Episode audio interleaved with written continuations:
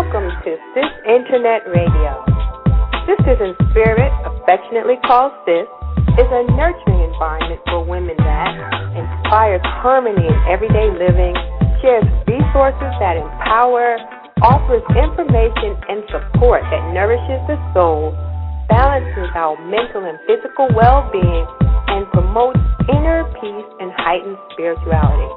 Our vision is a world where women live consciously, harmoniously, and spiritually to positively impact our lives and the lives of those with whom we come into contact. Join us as we live life with style, grace, and of course, much joy. Good evening, all, and thank you for joining the Sis Financial Literacy Education Program webinar series. Today, we will address the fifth step on your ladder of financial stability, creating and building wealth. Step one was mind over money, building abundance consciousness, and really owning the fact that you can be financially successful. Step two was relating careers and education to income so that you understand what and how much income and how much education you need for your financial goals. Step three is planning and managing money. It's all about budgeting and saving. Step four, managing credit and debt, using credit and debt to serve you rather than imprisoning your choices. And tonight we stand on step five, create and build wealth. We're dedicating tonight's show to generations X and Y who may be programmed to fail if they are amongst those who believe that they can succeed financially in the same manner that their parents may have. Tonight, we want to make sure that you're able and understand how to create wealth that is right for your generation. Yet, if you're waiting to create wealth, your biggest obstacle may be that exactly that that you are waiting. So tonight, let's get started with our guest, Cristina Briboneria of Oxygen Financial, who is here with us to talk about building wealth for generations X and Y in this economy. Cristina, welcome to the show.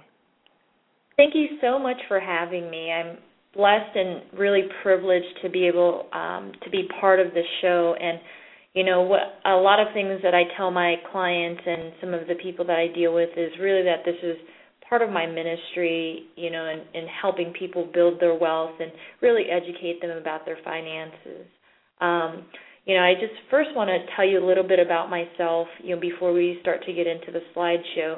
But um, you know, basically, I, I've been in the financial industry for about uh, eight and a half years now. Uh, I am a certified financial planner. I actually started my career at a large company called American Express Financial Advisors, and in 2007, I actually went independent um, with my company that I work for now called Oxygen Financial. And one of the biggest reasons why I, I went with Oxygen and why I went independent was because I, I wanted to have more freedom and control of my future. And I wanted to essentially help my clients do well for themselves and, and not be tied to a large company.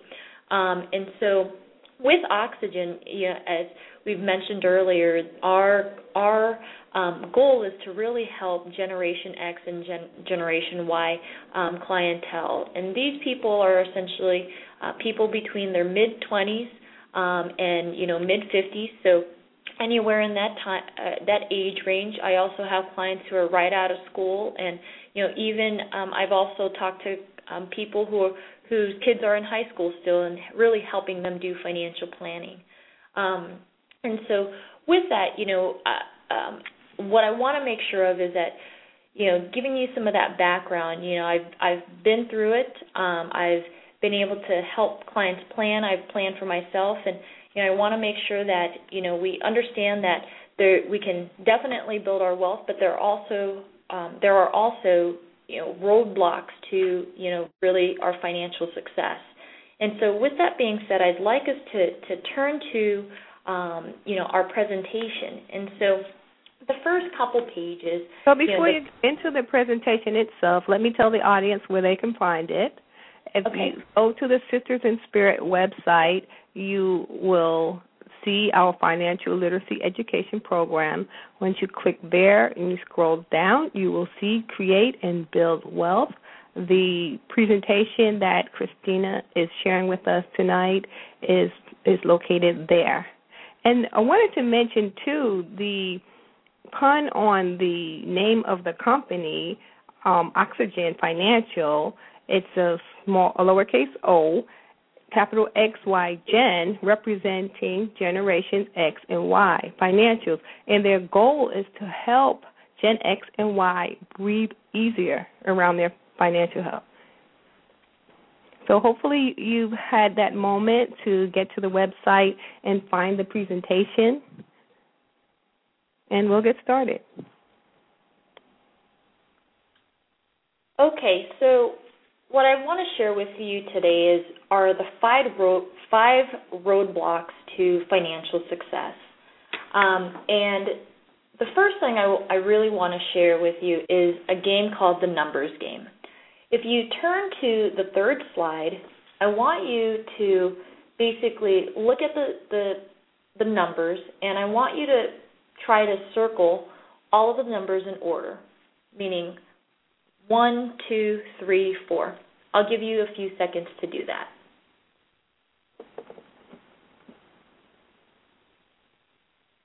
Try to do it as fast as you can.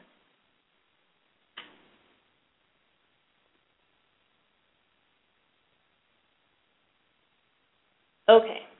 So for those who were able to do it, I want you to ask yourself how long did it take you to to get through the numbers that you went through and how how many numbers did you get up to?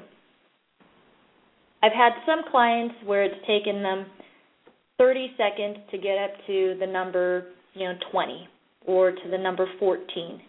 And it varies for each person.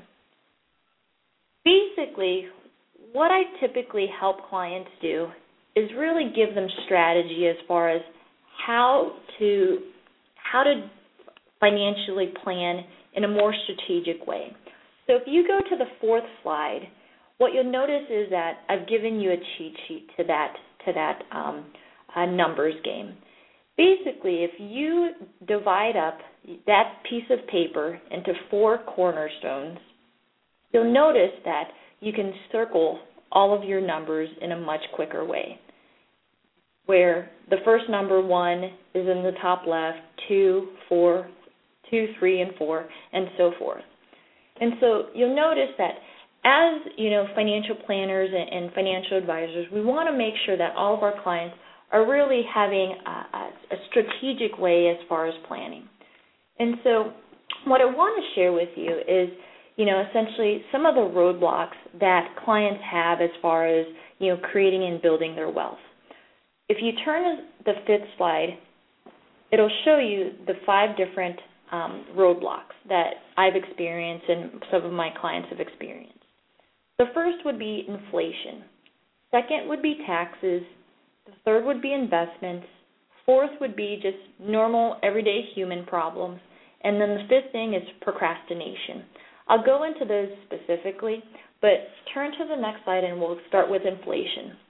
So the first thing and the first question, you know, that I'll ask is, does anybody know, you know, the cost of a stamp in 1980? Now I've given you the answer there, but I don't think a lot of people realize that in 1980 the cost of a stamp was only 15 cents. Now, the cost of a stamp today is 46 cents. What that means is that the cost of a stamp over the past 20, little over 20, 20 years has more than tripled. Isn't that crazy? Yes, insane. yeah, it's really crazy, and people don't re- actually realize that. And the same happens to the cost of, you know, bread, milk, gas. You know, for those of you who may be who may remember, gas, you know, in the early 90s was only 90 cents or 99 cents a gallon. But now, depending on where you are in the in the nation, you know, it can range up to, you know, four dollars per gallon, or three here in Atlanta it's three dollars and thirty nine cents. And so one of the biggest roadblocks is really counting on inflation. So how does inflation really make an impact on your savings? If you turn to the next slide, you'll notice it's titled The Effect of Inflation on Your Retirement Savings. You'll notice that if you, suppose you have $10,000 in a savings account, you get 1% on your your savings account as far as interest.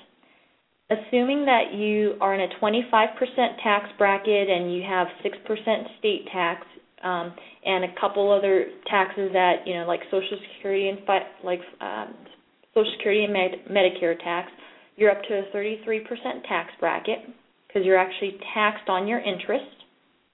That means that interest that you gained is only going to be $67 if you had 1% of interest on your $10,000 of savings. Now,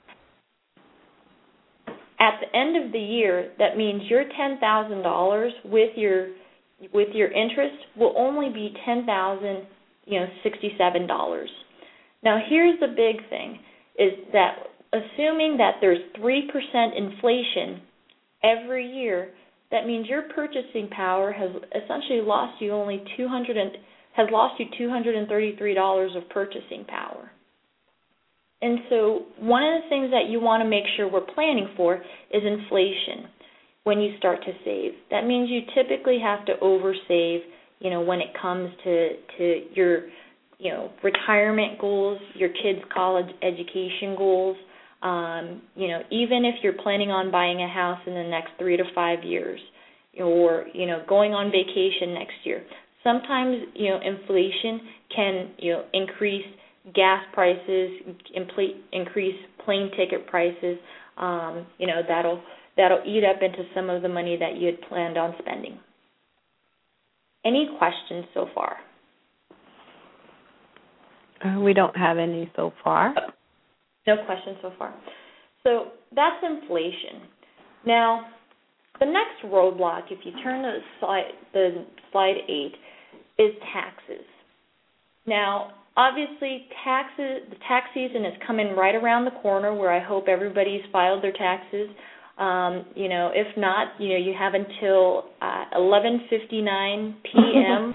on Monday and basically, when it comes to taxes, one of the biggest things I like to share with clients is where to save your money so that you reduce your tax liability for both now and in the future. And how we take a look at that is through a three um, three triangle approach or three cornerstone uh, approach there. And the first triangle that, or excuse me, first portion of the triangle I'd want you to look at is your after tax bucket or after tax um, um, corner. Basically, money that goes into this after tax vehicle is money that's been taxed straight from your paycheck. As you save into these vehicles, they grow on a taxable basis, and if you have any increase of savings, you're actually taxed on that increase that's the uh, the government says you can put unlimited amount of money into this after tax savings. And the reason being is that you know why most clients and why most people have money in this after tax corner is because the money is liquid.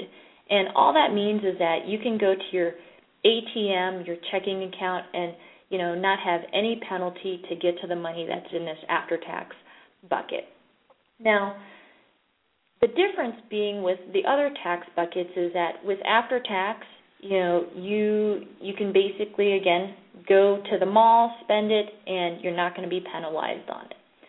Now, the next bucket is your before tax bucket. This is also known as your pre-tax bucket. So money in this bucket actually goes into the, the accounts pre-tax, meaning you're not going to be taxed on it when you take the money or when you start to save the money in there. Now, the money in here actually grows tax deferred, and what tax deferred means is that Uncle Sam's not biting into it every year.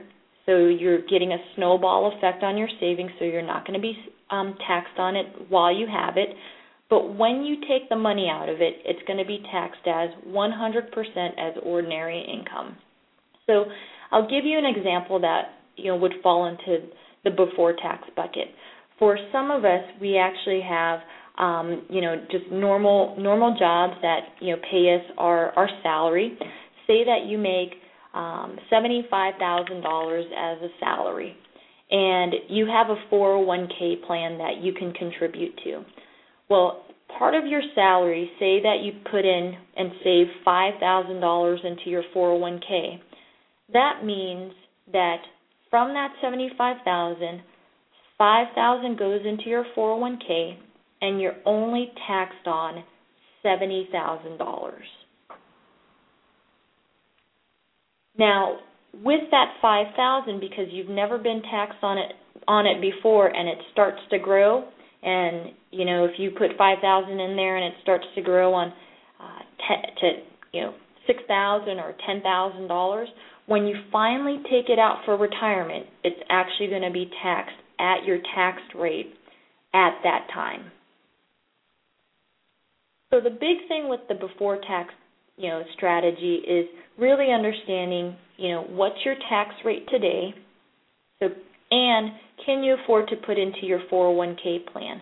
The really cool thing about some employers and some companies is that they give you incentive to put into your 401k plan by giving you a match and all that means is that if you put in 6% of your salary they may match you 100% up to 6% of your salary.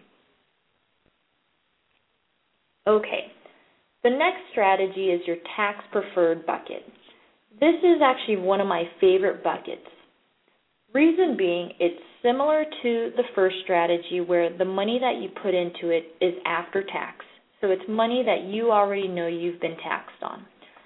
It's similar to the before tax bucket because as it grows, it actually grows tax deferred so Uncle Sam's not biting into that into that uh, that savings every year. So you're not being taxed on it every year. But when you take money out of that bucket, it actually comes out tax free.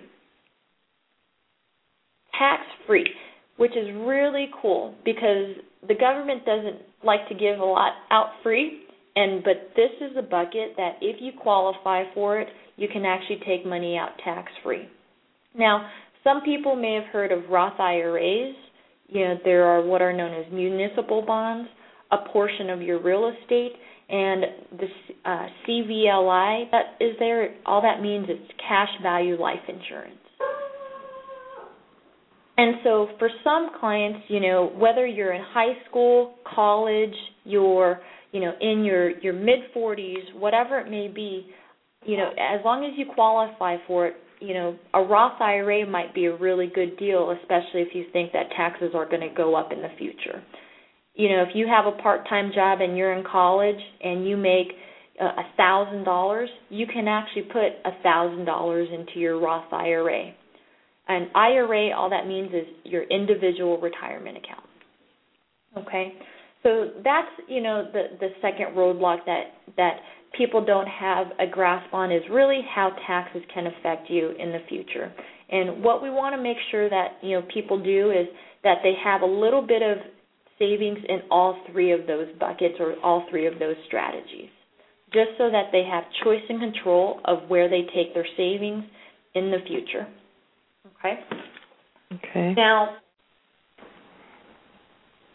now the next strategy is really around investing and understanding your investments.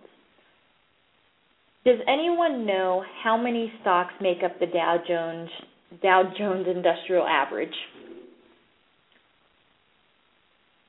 I will tell you.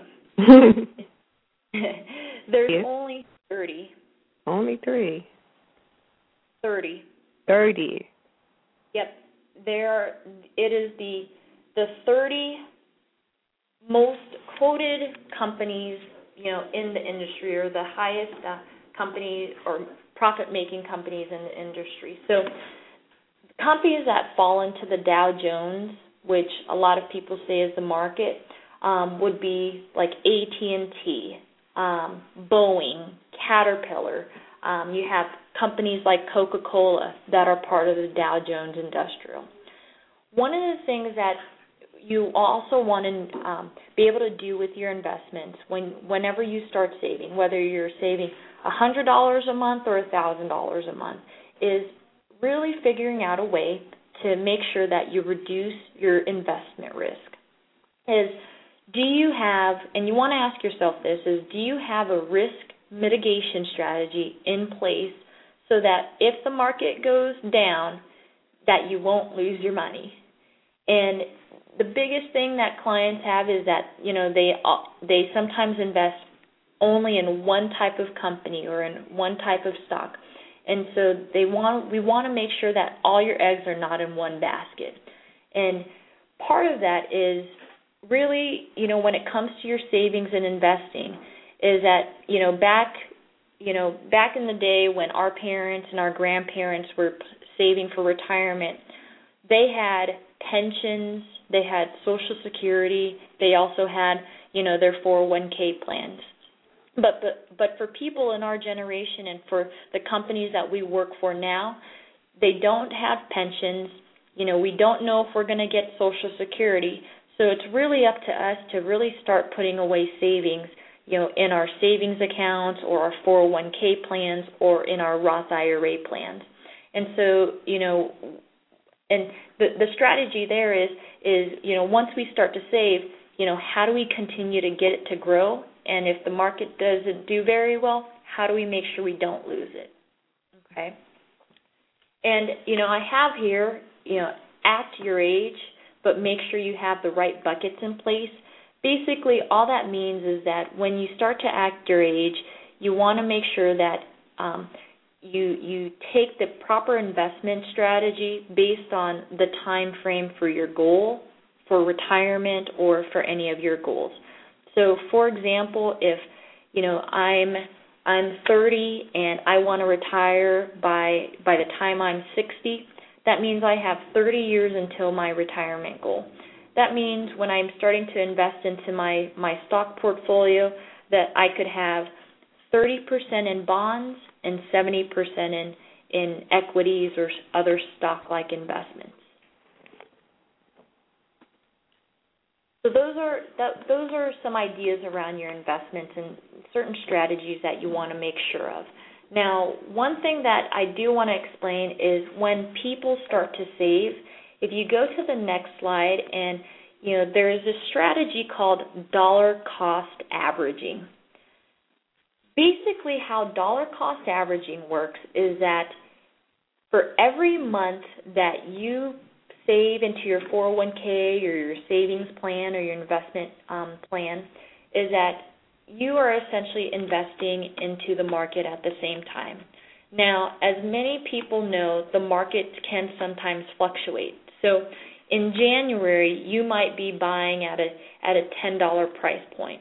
In February, when you put the same amount of money in, you might be buying at five dollars.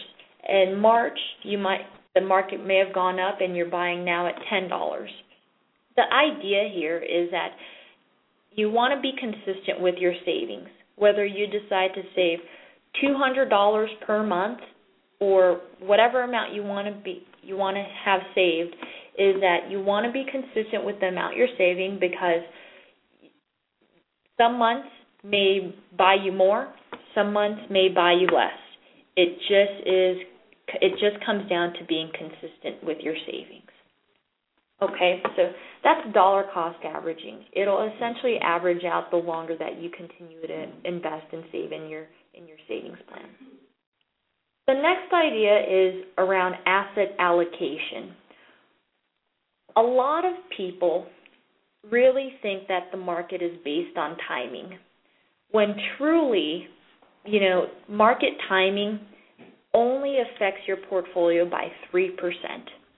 And so, what market timing means is if I bought on Friday before Louisville won the NCAA championship. A stock, or I bought on Tuesday or Wednesday after they bought the the after they won the the champion excuse me the championship is does my when I buy a, a stock or a company or an investment does it matter when I've bought it? Truly it doesn't matter. You can buy the day after or the day before and it really doesn't matter because it only affects your portfolio by 3%. Now, the next thing is security selection. Basically, what this means is that there are companies out there where you can have two different companies. One could be Pepsi, one could be Coca Cola.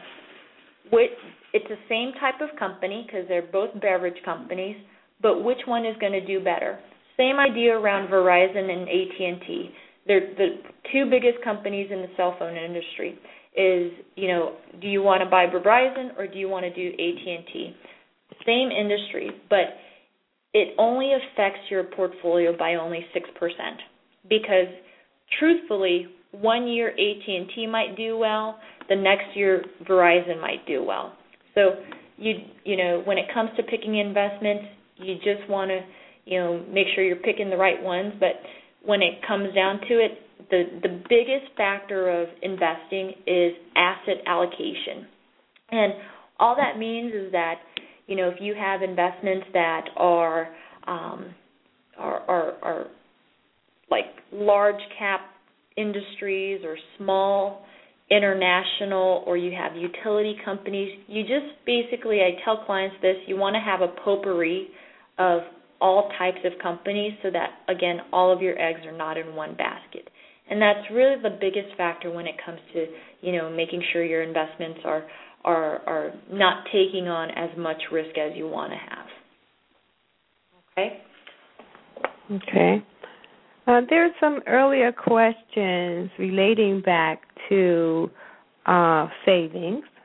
One okay. was around over savings and it says um, so, if you're saving in a savings account, does that and you mentioned the theme of over saving, does that mean that you're losing money in a savings account? And if that's the case, what is the real benefit in saving a lot of money in a saving account?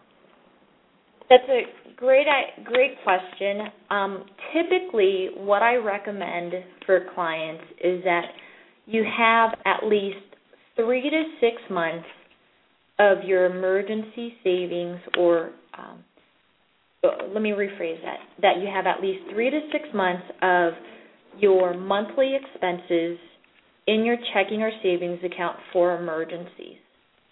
So if your monthly expenses are $3,000 per month and your goal and is to have 6 months of your monthly expenses, then your your emergency savings goal in your checking or savings should be $18,000.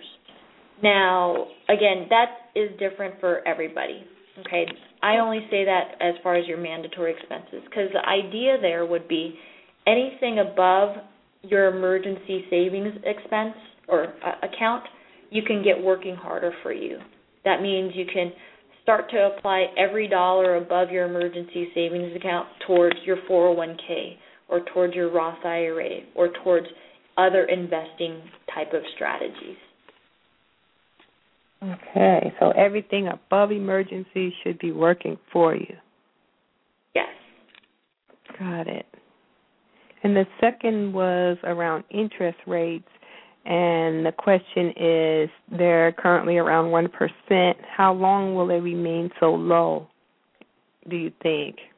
Yeah, that's a great question. You know, right now, you know, the Fed, the the, the federal government, um, ha- they've basically kept inter- interest rates really low to to continue to help spur the economy.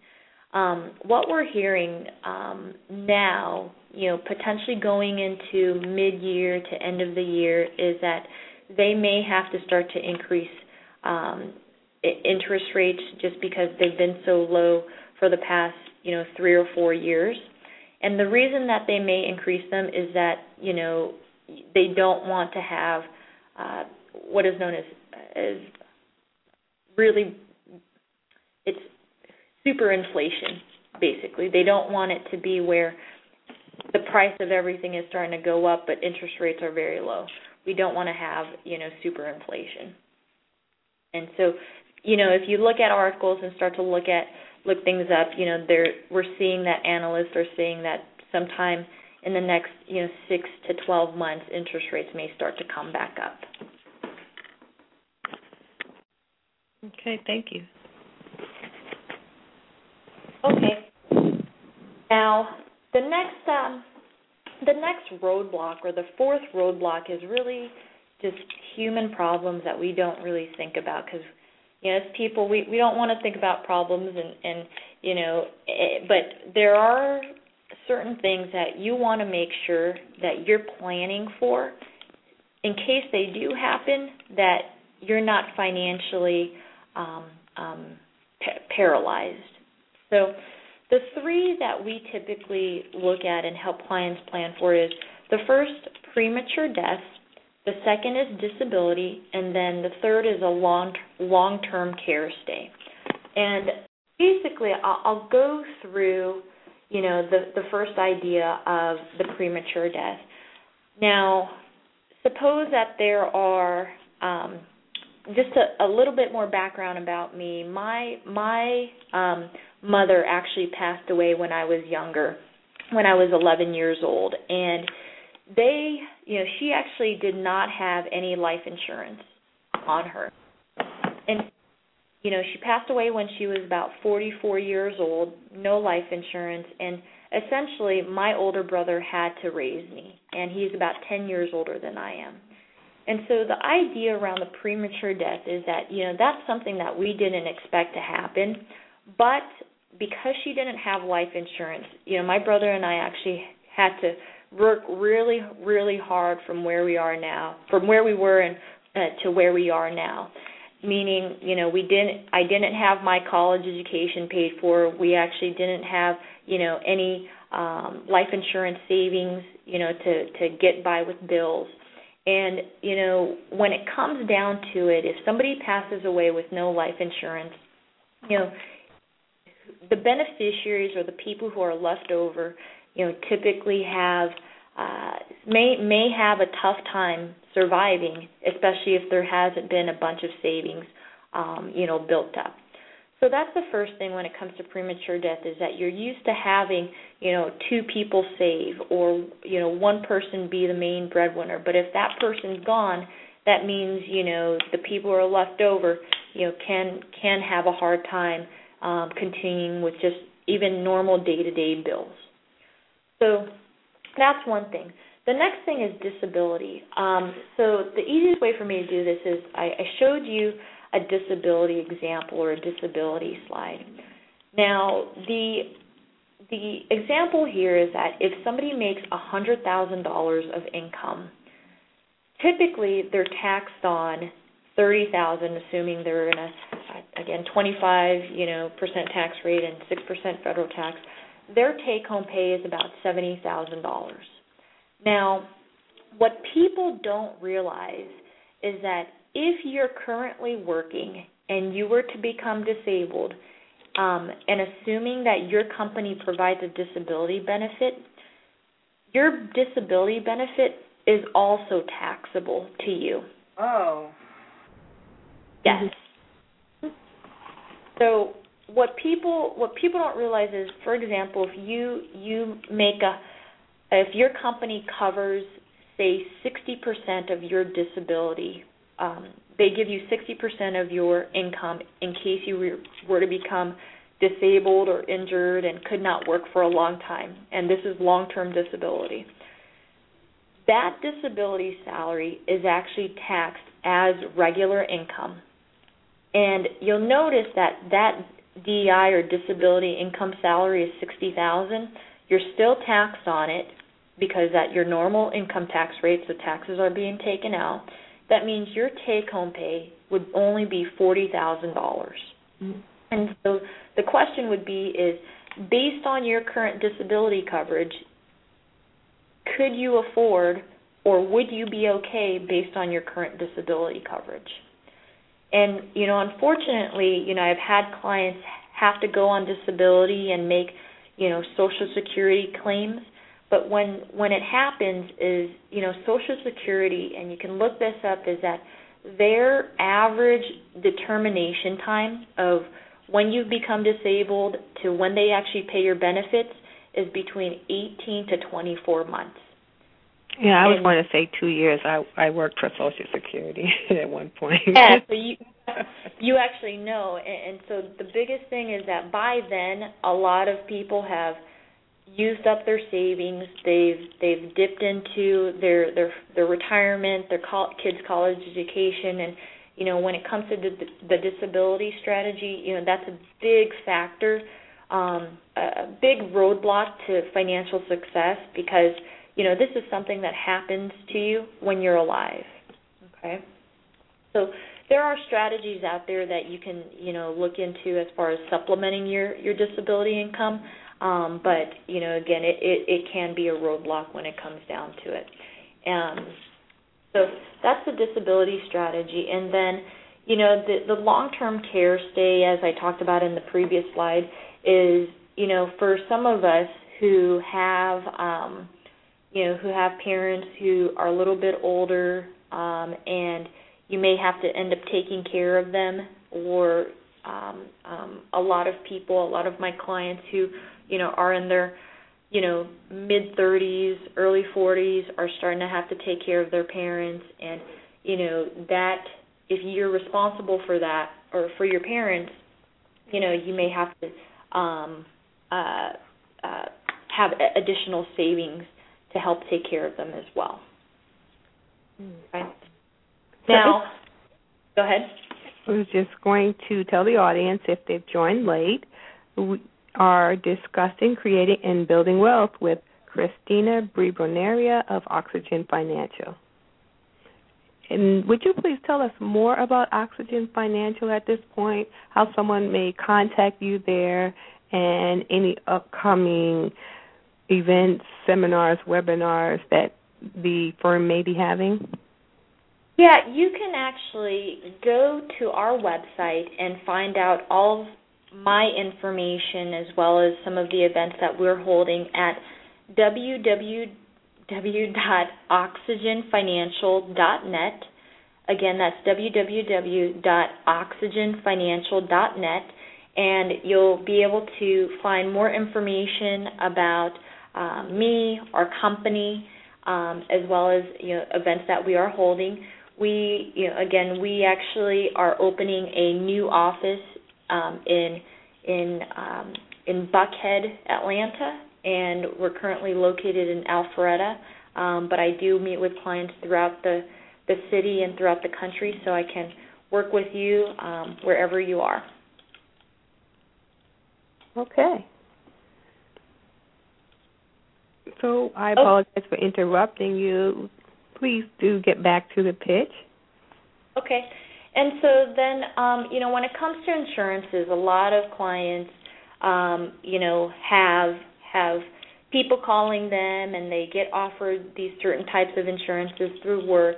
And there are really four types of insurances that I actually recommend that clients avoid, so that they can save more money. Because, you know, it, it can save them. It it seems like a good deal at the time, but you know that extra five or ten dollars per paycheck or per month can add up you know over the long term that can continue to help you build your wealth so the first type of insurance that i typically recommend clients avoid is what is known as AD&D accidental death and dismemberment now this is this pays out if you were to become an you were to become um, incapacitated in an accident or if you were to pass away in an accident, the likelihood of this to pay out is less than 1%. an example would be is or, or in order for this to pay out, you would have to lose maybe one eyeball and w- another limb for this to pay out. And they get you on it because you know, you it's only two dollars per paycheck or three dollars per paycheck. Well, why not? You know, it's an additional life insurance policy. But you know, when it comes down to to paying for it, there's not, um, you know, the the probability of you getting it is, is or your family getting it is not very likely. The next type is mortgage life insurance. A lot of um, mortgage companies offer this, but basically what happens is that you are paying um, for life insurance that covers your mortgage through the 30, 30 years or the 15 years of the mortgage that you have it. You're paying the same premium cost, but the life insurance is actually reducing every year as long as you pay your mortgage. Um, that again could be a way that some clients are being overcharged for their mortgage life insurance. And it pretty much only covers your mortgage. It doesn't cover anything else. Um, credit life insurance, same thing. You know, you may get these offers through the mail through your credit card companies where you know it'll pay off a balance if you were to pass away. Um, but again, the the cost to do this is based on a percentage of your balance um, that may not make sense. Where you can save those extra dollars and, and put it towards you know a, a different life insurance policy or um, again put it towards savings. And then you have travel insurance. Now, I've gotten travel insurance once before, and when I really needed it, um, it actually didn't pay out for me. And you know, when it comes down to travel insurance, you know, they're they're um, the stipulations are very strict as far as what it will pay for um, and what you would get for it. You basically have to lose all of your luggage. Um, some, a family member um, would uh, you have to get sick or you'd have to be sick in order for it to, to potentially pay out to you. So again, the, those are ways to save more money in the long run um, by avoiding some of those insurance policies. Um, and then really the last slide, you know, it, and the real last roadblock that clients have is really procrastination. You know, we we and a lot of us will say, you know, I'll get to that tomorrow or I'll start saving, you know, as soon as I get my tax return or I'll start saving as soon as I turn um, you know, uh, uh, my golden birthday or something like that. But, you know, the statistics have been out there where a person who starts saving early, so if a person from age 21 to saves every day of their life until age 31, that person will always have more than the person who started saving at age 31 and saved for the rest of their life. And that's really because of the time value of money. That person who started saving at age 21, you know, will have the ability to start to to save and hold on to their investments much longer than a person who'd start saving you know at, at 31 and so you know what i really suggest is you know if you you're you're procrastinating don't do it and, and you know get to get to saving and you know start to create and build your wealth. And you know basically that's it. You know if you have any questions you can reach me um, you know on my profile um, at you know our website at oxygenfinancial.net and you know again we do offer complimentary consultations in person or face to face but other than that that's all I have for you for t- this evening. Okay. So do we have questions from the phone? Hello? Yes. Yes. Hi. Hi. This is Sky. How are you?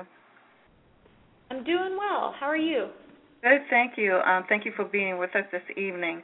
Um, my question was regarding um, regarding investments, and okay. Um, a question that I've had was given the kind of um, and, and I really don't know as a professional if it really is that shaky, but as a person who has a 401k plan, say if I'm looking at the United States as a, com- a country that is really on shaky financial ground, would it be wise to start investing more money in international funds or international stocks?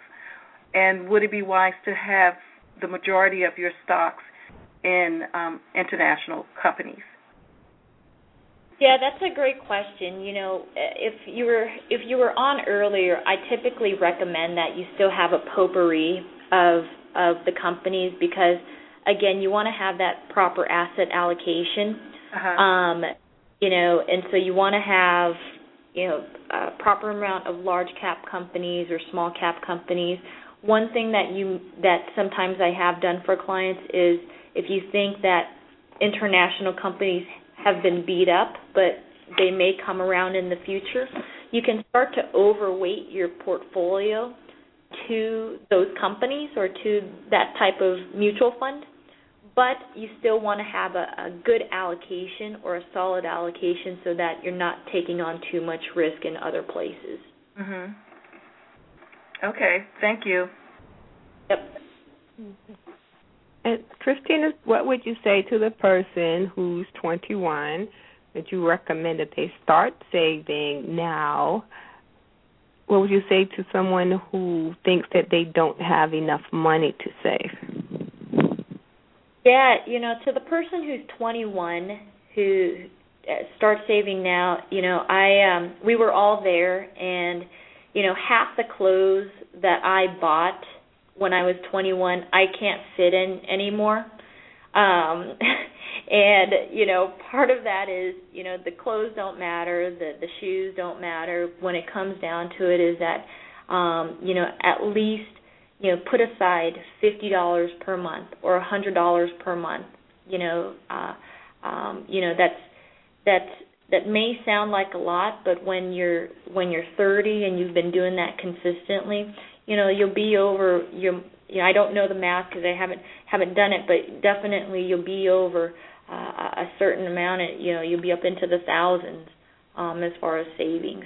Now to the client you know or to the person who thinks they don't have a much don't have much to save, I would say, you know, you have to start somewhere. Whether again it's fifty dollars a month or a hundred dollars a month, what I sometimes recommend is that you know you start with, you know, fifty dollars a month, and then you go and do that for three months. Can you increase it by another twenty five dollars? Or, you know, if you can't do it after three months, can you wait till six months from now and increase it by that twenty five dollars? One thing that you know some people don't also consider is you know when they get those raises from their companies that you know you've been living on what you had and then you get a 1 or 2% raise this is money that you're not used to having. You know why don't you put that into your 401k or start your Roth IRA and and put that somewhere else? Yeah that's a great suggestion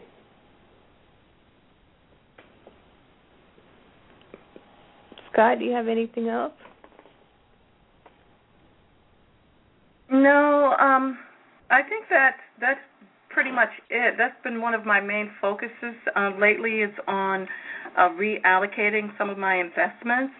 So I was just concerned um, about um, international funds, or had a question about the international funds. Okay, so one of the things that we mentioned in our sh- webinar announcement was the fact that baby boomers out earn their children or generation X and Y. Cristina, can you talk to some of the factors or reasons for that and why Gen X and Y may not necessarily be able to take the same financial route to success? Yeah, you know, like I said earlier in the presentation, you know, our our parents or our grandparents um at the time they what it used to be like is that you know, our parents and grandparents would work for a company for 20, 30 years. They that would be the only company that they work for and that's the only thing that they know, but they would save on a consistent basis.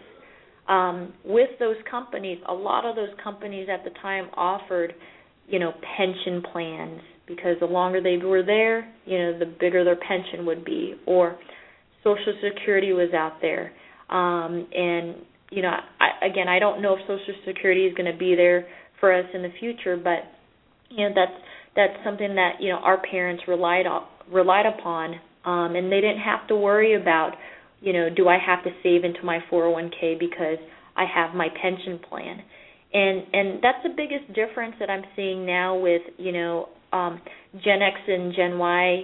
Uh, again, people between the ages of, of 25 and 50 is that you know a lot of my clients have have been um, have worked for two or three different companies by the time they're 30 or you mm-hmm. know um they have all of these different 401ks from all these different companies and they don't manage it properly because they have one sitting there and one sitting that you know at a different company and they just forget about it or they get too busy.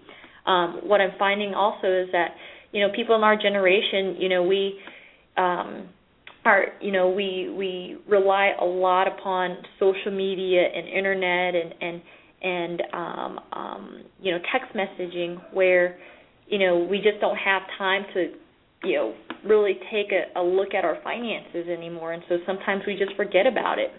Um and so yeah th- I, I think those are the big differences that i'm seeing um between our parents as well as or like the baby boomers uh versus our our current generations. Yeah and i think too that interest rates were a lot higher and so savings were able to accumulate and the under overspending that we talked about earlier didn't have to take place as much because interest rates were higher than inflation. At certain periods of course because that fluctuated as well as you mentioned earlier. Yeah you know a good example is when when in the 1980s um some some interest rates like you can get a CD you could have gotten a CD like a certificate of deposit for for 16% interest rate. Double digits. Um, double digits. you could get them for double digits whereas now you even in your savings account you can get double digit interest rates whereas now you're barely you're lucky if you're getting 1%. Um and so it, it's a different it's a different uh, model um, and different economy that we have now as far as the financial industry. Mhm. And what do you think about the job market? Do you see less of, let's say, your clients who are working strictly in corporate America? Or are you seeing more entrepreneurs? Yeah, I actually I was just writing a blog about that. That a lot of clients um, now uh, don't want to be tied down to a large corporation, so they're starting their own businesses.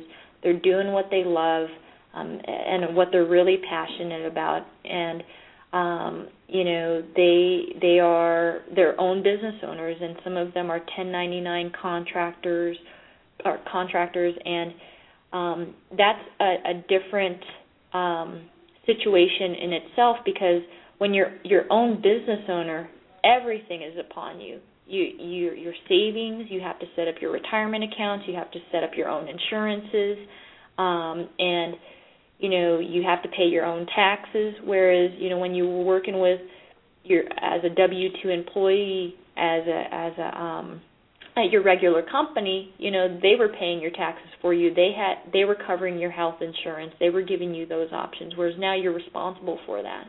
Um, but just in the economy itself is that we are seeing a lot of people going out and being their own business owners just because you know one they were either laid off and they decided that they would they never want to feel that way again um, from a company letting them go. And so they started to do their own business. Or secondly they just found a, a real niche market a niche area that you know was much it, it is much needed in our current industry today. And would you say as well that Gen X and Y, and probably more Gen Y than X, is a culture that really hasn't been into saving and is more into instant gratification, whether it's due to media or whatever other circumstances it might be, the microwave generation. And long term thinking is something that we really have to talk about more as far as planning and saving and building for the future. Yes. Um, so a good example that I, I can think of is even when it comes to Facebook. Um, now, I think this was Apple's fault when they created the smartphone, but Facebook started in 2005, and the only way you can get to Facebook was through your normal computer. Okay. Mm-hmm. for those who signed up, you know, when it first started up. But now, I don't know about you guys, but Facebook is instant gratification. It, this is like your daily news feed and newsletter and and whatnot, where you can go on your smartphone, you can go to the internet, and anywhere you go, you have access to Facebook, to that picture, to that video, to to that news article that somebody was talking about, and and to that point, I do think the generations, um, even the, you know, it's it is instant gratification, and when it comes to long term, it it can affect you know the amount that they're saving because you know you can so easily go on to Amazon right now and end up spending you know you just want to look around but you end up you know spending twenty dollars because you po- you clicked and pointed two or three times and long and behold you ended up buying something you know that you really didn't need yeah. and so you you know stuff like that happens all the time and and when it comes down to it if you don't create uh, um, a strategy or are not uh, disciplined and consistent with your savings you know you can have um, you can spend unnecessary money you know in in all these different places yes and and we totally applaud the efforts of oxygen financial for what you're doing for our younger generation and the work that you're doing in the community as well. No, I appreciate it, and you know, thank you again for for having me on. Um, like I said, you know, if anybody needs to reach out, you know, my profile is um, is on our website, or you know, you can call me directly on my my uh, landline phone. Um, and you know, should I? Yes, please give your information again. The website, as well. Yeah, if you if you want uh, if you're interested in just learning more about you know what I do and you know how I work with my clients specifically and and how it pertains to you, you can call me directly at six seven eight five five one seven nine five five. Again, that number is six seven eight five five one seven nine five five. Or you can go to our website um, and click on uh, our team profile, and you can find me. Um, and our website is uh, www.oxygenfinancial.net.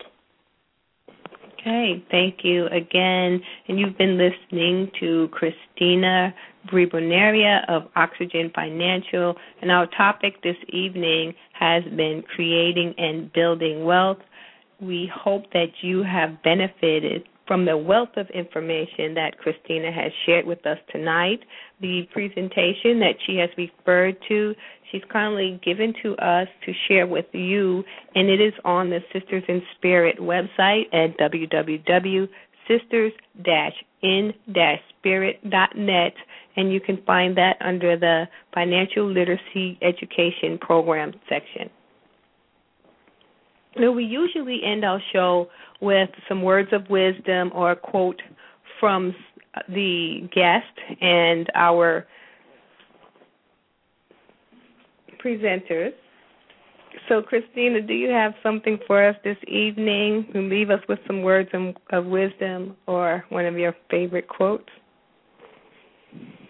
Um, yeah, I'm yeah, I'm probably really bad at this, but I um you know, one of my one of I guess one of the things that I always just say, you know, to my clients is that you have to start somewhere. Um, and I would say to anybody out there who's doubting themselves or or who hasn't, you know, who's fearful or whatever it may be, you know, you sometimes just have to pull the band-aid and and you have to start somewhere. Yep, you definitely have to start somewhere. And we invite everyone to, you know, think about all that you can have and go for it. I have a quote from Creating Affluence by Deepak Chopra, and he had he says, "Fulfill every material and non-material desire. Create wealth and spend it. Spend it lavishly and then share it and give it to others. Give it to your children, to your family, to your relatives, your friends, to society, and to the world. For wealth is of the universe and it does not belong to us. We belong to it. Sky, would you like to I share like something with us? No, I'm going to pass. I like um I like both of them, so I'll just relish in those, and I'll pass this evening. okay, Chris. I really like that Deepak Chopra. That was really nice. I I, I like that. Thank you for joining us on the show, listeners. Thank you for being with us. The next segment is going to be managing risk and preserving wealth. So stay tuned for more information on that. Check out our website www.sisters-inspirit.net and check out our blog at www.fluidmagazine.com. You can post questions for Cristina there or you can contact her directly. Cristina, thanks again. Thank Great, you. Thanks again. Good night. Good night.